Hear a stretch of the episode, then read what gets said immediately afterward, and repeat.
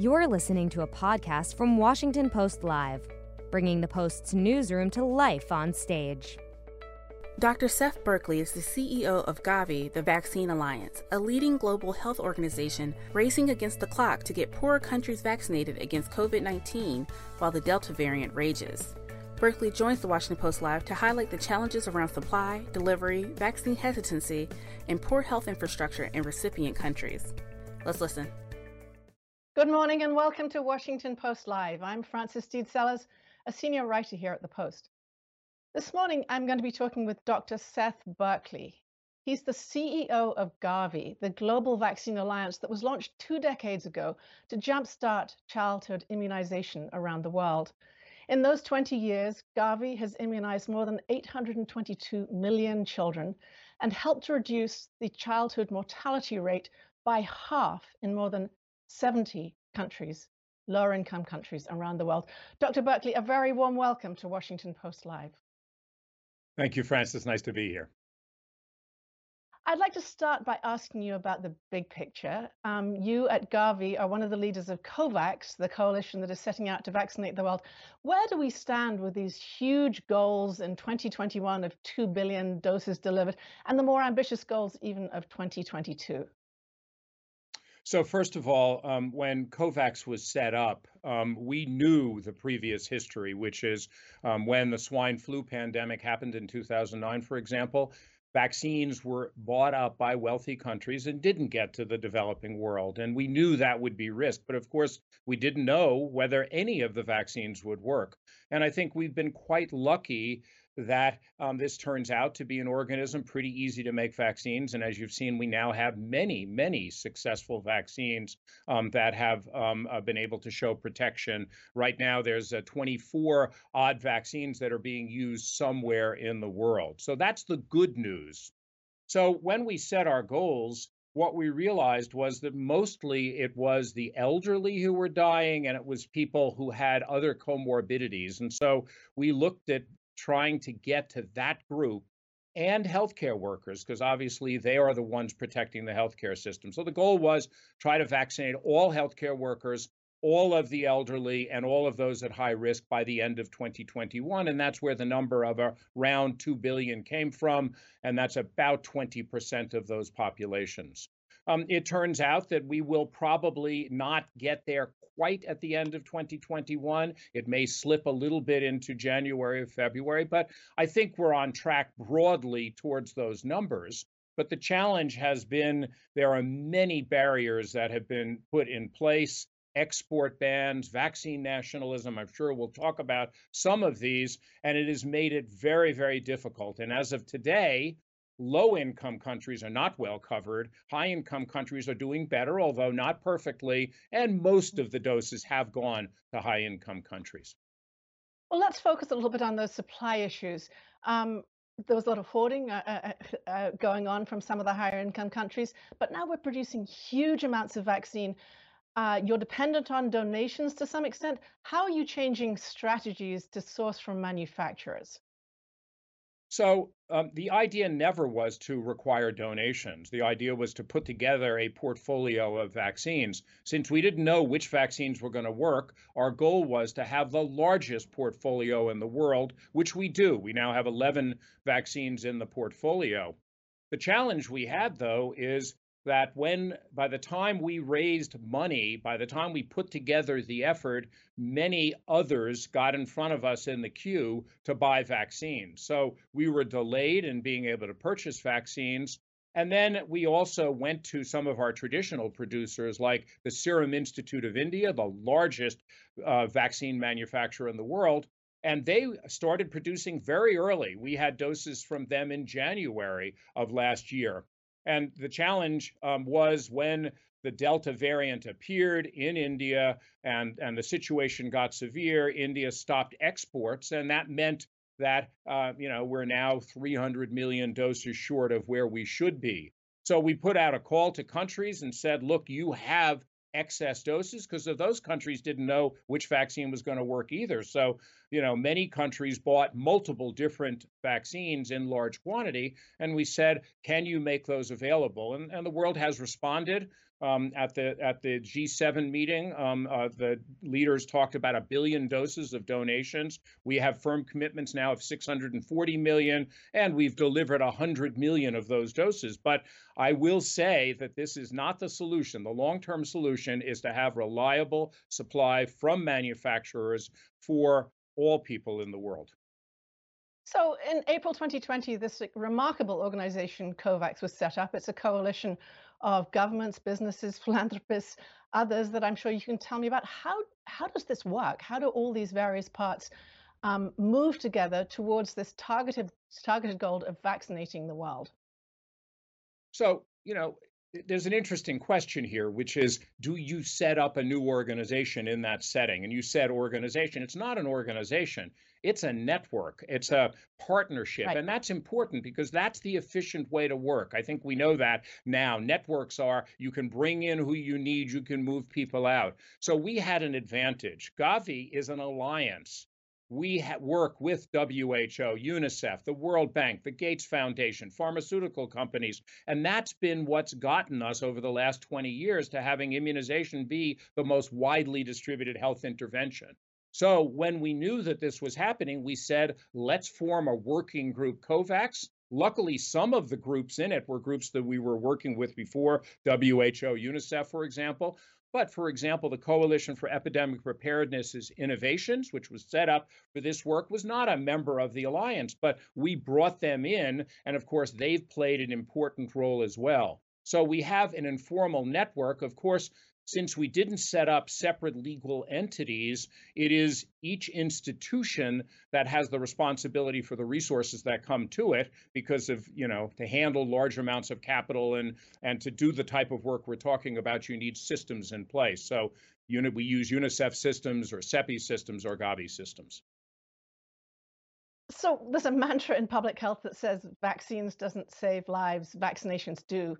Could you talk about that in terms of COVAX and Gavi and how you're moving from these, these supply issues to getting vaccinations into people's arms?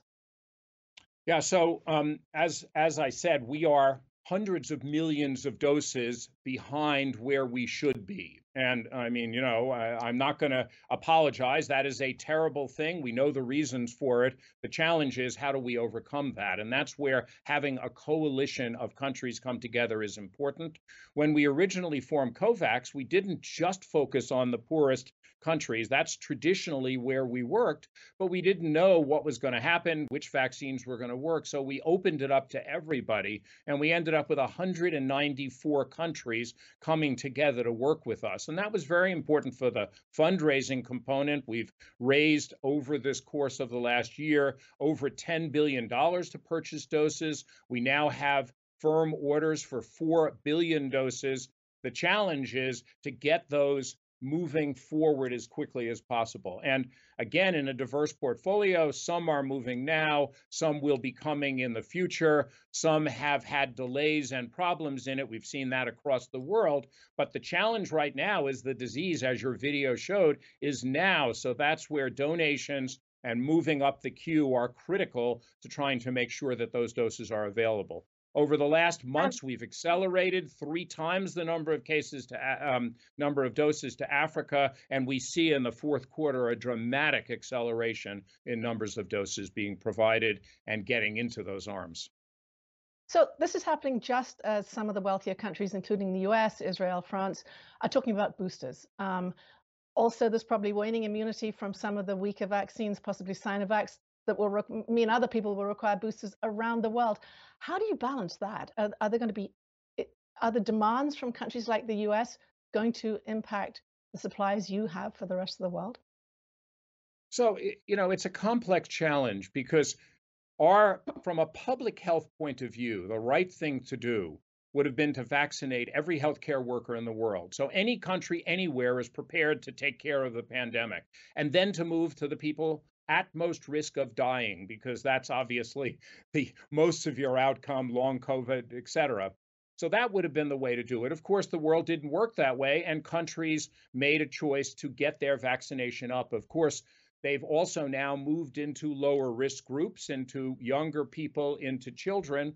And the debate about boosters is complicated. So, first of all, when medically necessary, like, for example, if you are immunosuppressed and you don't have a good reaction to, or don't have enough um, immune response to the vaccine, you need a booster. You should get it right away, no question. But what we know is these vaccines protect against severe disease and death. What we see waning is the antibody protection, which may protect against symptomatic infection and the ability to transmit. So, the question I think on everybody's mind is do we continue to use vaccines to block that while people at high risk still haven't been vaccinated and healthcare workers haven't been vaccinated?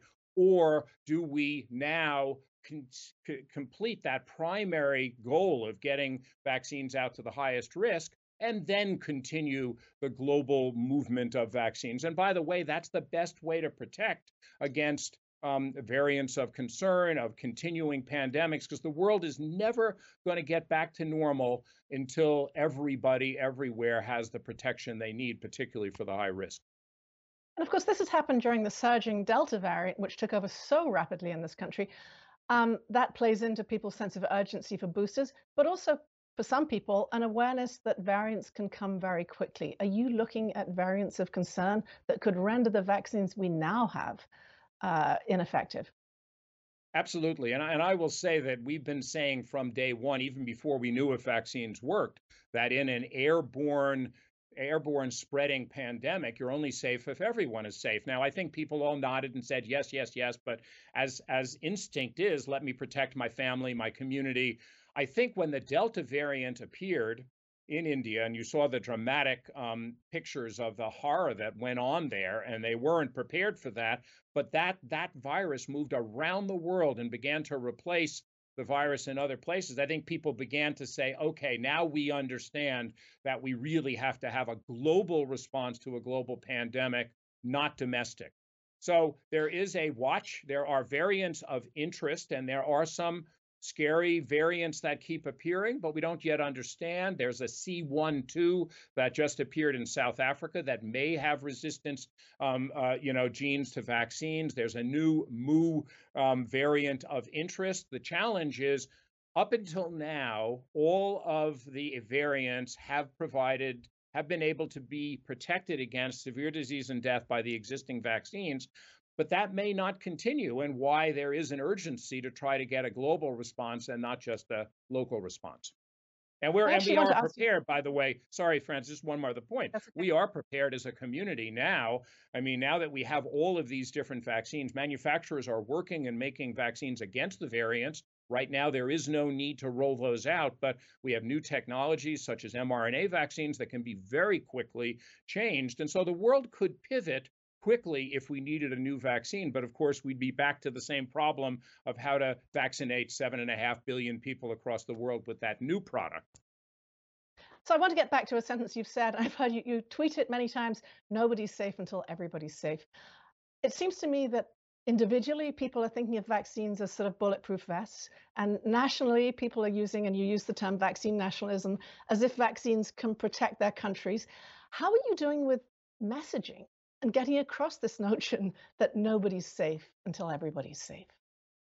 Well, it's very challenging because part of the problem right now, and people always ask me in the developing world, do you have vaccine hesitancy? Actually, we tend to have more in developed countries because developed countries don't they're not familiar with the diseases. They don't see people dying, whereas in developing countries they do. I mean, I mean, you know, uh, normal va- uh, vaccine preventable diseases. And so, what we tend to see is that situation. Now, in in this case, it's been quite different because it's been very politicized and there's been a lot of misinformation that has occurred as a result of the politicization that has affected um, you know the the science and the reporting of science and that's a big problem because you know it's one world now in terms of social media so if misinformation occurs it spreads around the world literally at the speed of light and and so that problem is there. We tend to have good systems to get people to understand why vaccines are needed into developing countries but we are having to deal with this you know infodemic of misinformation that exists and that is really um, problematic. So the us of course is a country where the vaccine uh, politics has been incredibly politicized. But President Biden has pledged uh, several billion dollars towards this goal. What more do you need? Do you need cash? Do you need donations? Do you need influence over manufacturers? What more do you need from the US and other developed, uh, well developed countries, rich countries?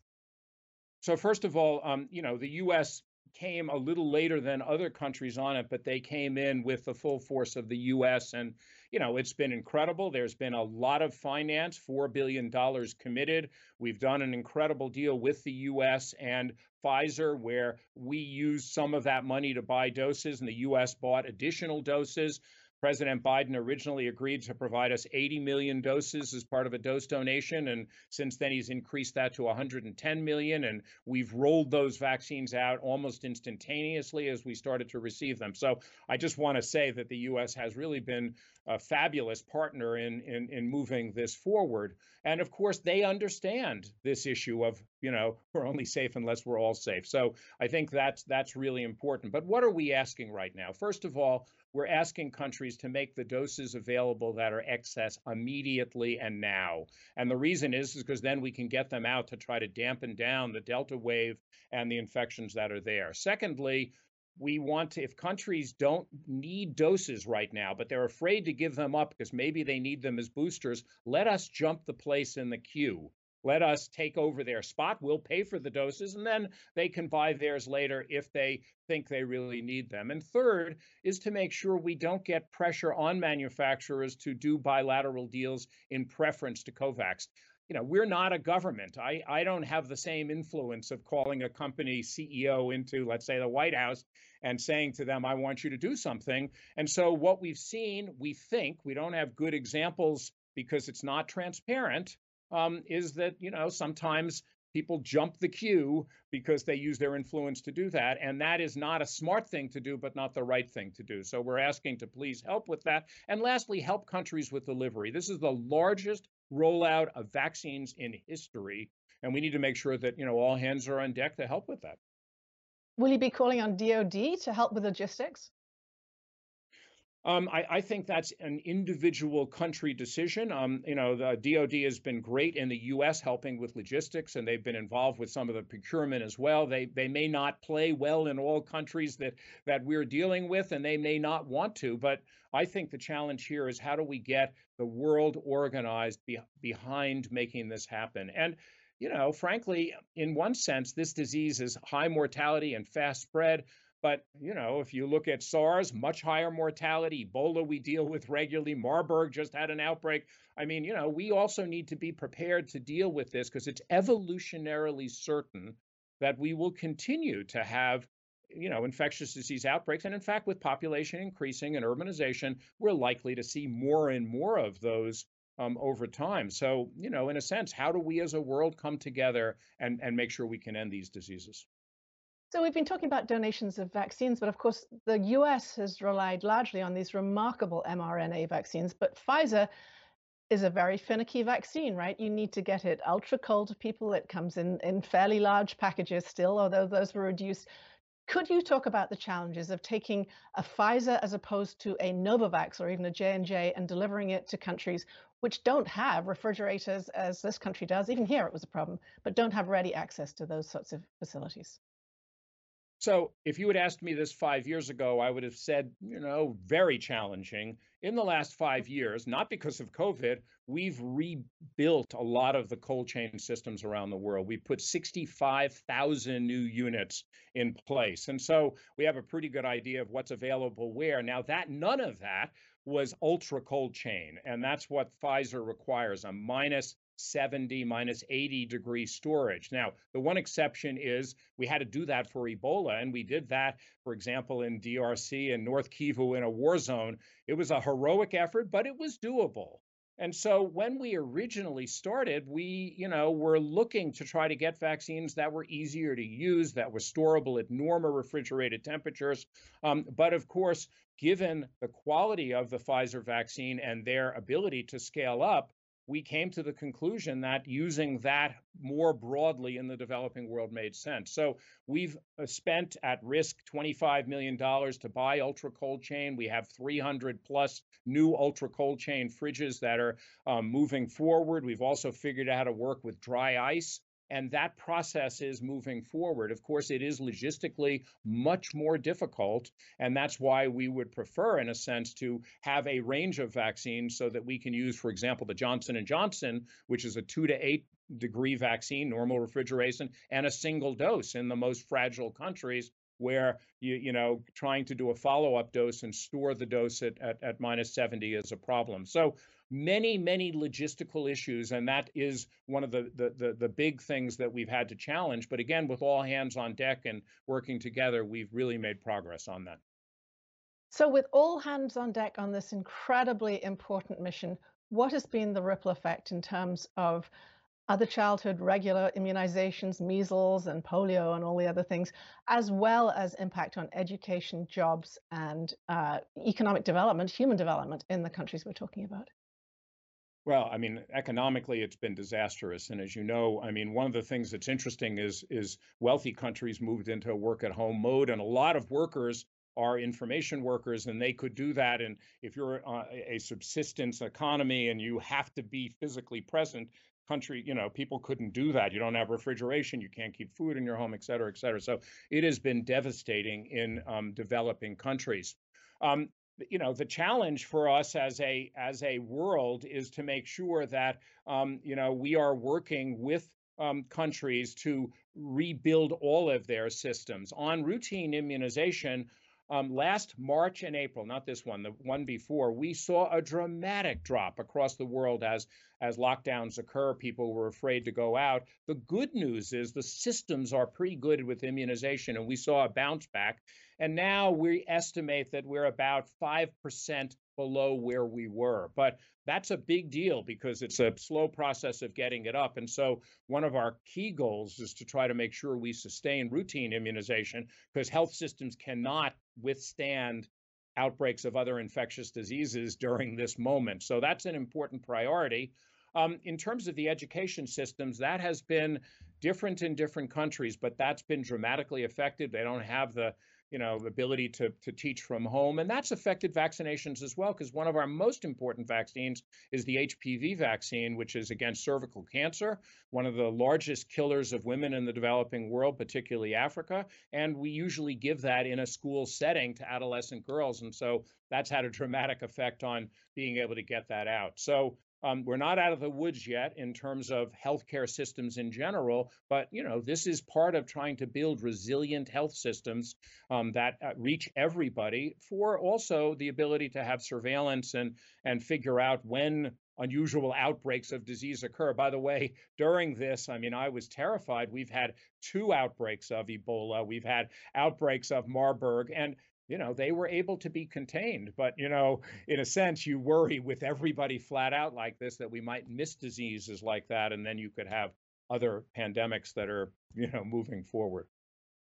So this has put you into a spot where you're having to ne- negotiate with national governments, renegotiate with national governments. Talk to us a little bit about that process, keeping them happy renegotiating renegotiating governments with sorry contracts with individual governments at the same time as they're making demands for doses for their own people and you're looking at this broader global picture which specific renegotiation are you talking about? about? Are you talking I was about thinking about Britain there. About what? I'm sorry. About Britain there. I was talking about. I, I Have you not had to that. renegotiate with Britain? I'm sorry. Britain. United Kingdom. Britain. Have you Um, not had no, to renegotiate? we haven't had to renegotiate any any contract with them. Britain has been um, generous as a as a financial supporter and also has uh, provided donated doses for us. So um, no renegotiation um, with them. I have to say that.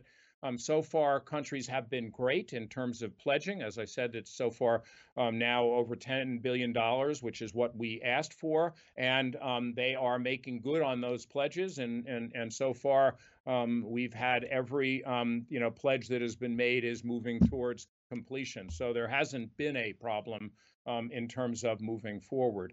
Of course, the challenge we do have is um, if now, and you asked this question earlier, um, all the countries decide that they want to do boosters and do it now and do it for entire populations, that will make a dent in both doses, but maybe also the dose um, um, sharing that's going on right now. And, and that would be a challenge in terms of further slowing down the rollout in the developing world. So I think I have time for just one last question. You've talked about the evolutionary inevitability of other diseases coming up. There will inevitably be another pandemic. What have you learned from your experience during this one that you would apply to a new one? And what kind of new infrastructure would you like to see in place before the next virus tries to take over the world? Well, first of all, we need a surveillance system that reaches everywhere, everywhere, last mile. This is, I'm hoping that this is a wake up call. I did a TED talk years ago.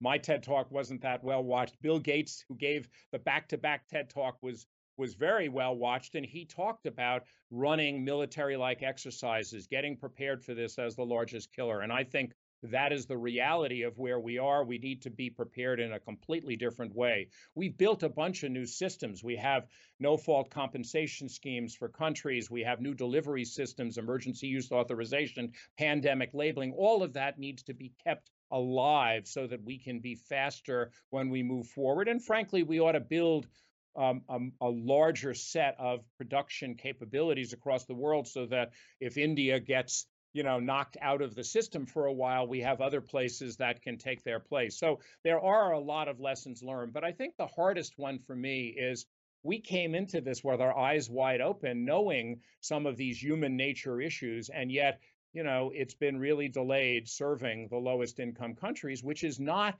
a self-serving idea for the high income countries because we're all connected in this. And so i think one of the challenges is how do we make sure that there are going to be enough doses so that trade off doesn't have to occur in the future, and that we have mechanisms of finance that are available um, and and can be um, contingently, you know, called forth, and so that we can hire people quickly and move quickly when there is another um, episode like this. Well, let's finish with that loud and clear message that nobody's safe until everybody's until everybody's safe. Thank you so much, Dr. Seth Berkley. Thank you so much, Frances. That's all we have time for. Thank you for joining me today at Washington Post Live. You can go to washingtonpostlive.com to see our future programming. I'm Frances Stead Sellers. Thanks for listening. To hear more interviews from this series and other Washington Post Live programs, visit us at WashingtonPostLive.com.